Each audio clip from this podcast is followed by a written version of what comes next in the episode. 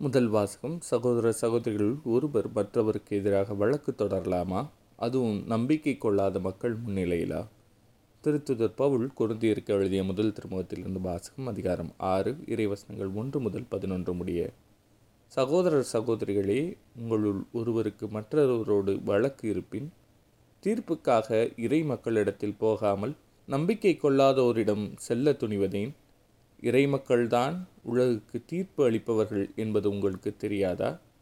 உலகுக்கே தீர்ப்பளிக்கப் போகும் நீங்கள் உங்களிடையே உள்ள சின்னஞ்சிறு வழக்குகளை தீர்த்து கொள்ள தகுதியற்றவர்களாகிவிட்டீர்களா? வானதூதர்களுக்கும் தீர்ப்பு அளிப்பது நாம் தான் என்பதும் உங்களுக்கு தெரியாதா? அப்படி இருக்க அன்றாட வாழ்க்கையில் ஏற்படும் வழக்குகளை நீங்களே தீர்த்து கொள்ள முடியாதா?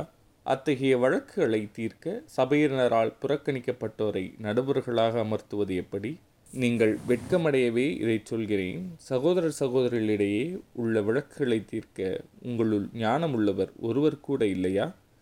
சகோதரர் சகோதரிகளுள் ஒருவர் மற்றவருக்கு எதிராக வழக்கு தொடரலாமா? அதுவும் நம்பிக்கை கொள்ளாத மக்கள் முன்னிலையிலா? நீங்கள் ஒருவர் மீது மற்றொருவர் வழக்கு தொடர்வதே உங்களுக்கு ஒரு தோல்வியாகும். உங்களுக்கு இழைக்கப்பட்ட தீங்கை நீங்கள் பொறுத்து கொள்ளக்கூடாதா உங்கள் உடைமைகளை வஞ்சித்து பறிக்கும்போது அதை நீங்கள் கண்டுகொள்ளாமல் இருந்துவிடக்கூடாதா? ஆனால் நீங்களே ஒருவருக்கொருவர் தீங்கிழைக்கிறீர்கள் வஞ்சித்து பறிக்கிறீர்கள் அதுவும் சகோதர சகோதரிகளுக்கே இப்படி செய்கிறீர்கள். தீங்கிழைப்போருக்கு இரையாட்சியில் உரிமை இல்லை என்று உங்களுக்கு தெரியாதா? ஏமாந்து போகாதீர்கள் பரத்தமையில் ஈடுபடுவோர் சிலைகளை வழிபடுவோர் விபச்சாரம் செய்வோர் தகாத பாலுறவு கொள்வோர் ஒரு பால் புணர்ச்சியில் ஈடுபடுவோர் திருடர் பேராசையுடையோர் குடிவெறியர் பழி தூற்றுவோர் கொள்ளை அடிப்போர் ஆகியோர் இரையாட்சியை உரிமையாக்கிக் கொள்வதில்லை.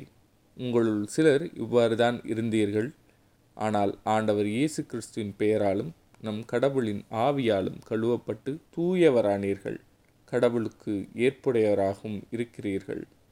இது ஆண்டவரின் அருள்வாக்கு. இறைவா உமக்கு நன்றி. நற்செய்தி வாசகம். கடவுளிடம் வேண்டுதல் செய்வதில் இரவெல்லாம் செலவிட்டார். பன்னிருவரை தேர்ந்தெடுத்து அவர்களுக்கு திருத்தூதர் என்று பெயரிட்டார். லூக்கா எழுதிய நற்செய்தியிலிருந்து வாசகம் அதிகாரம் ஆறு.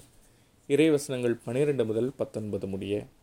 அந்நாள்களில் இயேசு வேண்டுவதற்காக ஒரு மலைக்கு போனார். அங்கு கடவுளிடம் வேண்டுதல் செய்வதில் இரவெல்லாம் செலவிட்டார். விடிந்ததும் அவர் தம் சீடர்களை தம்மிடம் கூப்பிட்டு அவர்கள் பன்னிருவரை தேர்ந்தெடுத்து அவர்களுக்கு திருத்தூதர் என்று பெயரிட்டார். அவர்கள் முறையே பேதுரு என்று பெயரிடப்பட்ட சீமோன் அவருடைய சகோதரர் அந்திரேயா யாக்கோபு யோவான் பிழிப்பு பர்த்தலமேயு மத்தேயு தோமா அல்பேயுவின் மகன் யாக்கோபு தீவிரவாதி எனப்பட்ட சீமோன் யாக்கோபின் மகன் யூதா துரோகியாகிய மாறிய யூதாசி இஸ்காரியோத்து என்பவர்களே. இயேசு அவருடன் இறங்கி வந்து சமவெளியான ஒரு இடத்தில் நின்றார். பெருந்திரளான அவருடைய சீடர்களும் யூதயா முழுவதிலிருந்தும் எருசலேமிலிருந்தும் தீர் சீதோன் கடற்கரை பகுதிகளிலிருந்தும் வந்த பெருந்திரளான மக்களும் அங்கே இருந்தார்கள். அவர் சொல்வதை கேட்கவும் தங்கள் பிணிகள் நீங்கி நலமடையவும் அவர்கள் வந்திருந்தார்கள். தீய ஆவிகளால் தொல்லைக்கு உள்ளானவர்கள் குணமானார்கள். அவரிடமிருந்து வல்லமை வெளிப்பட்டு அனைவர் பிணியையும் போக்கியதால் அங்கு திரண்டிருந்த மக்கள் யாவரும் அவரை தொட முயன்றனர்.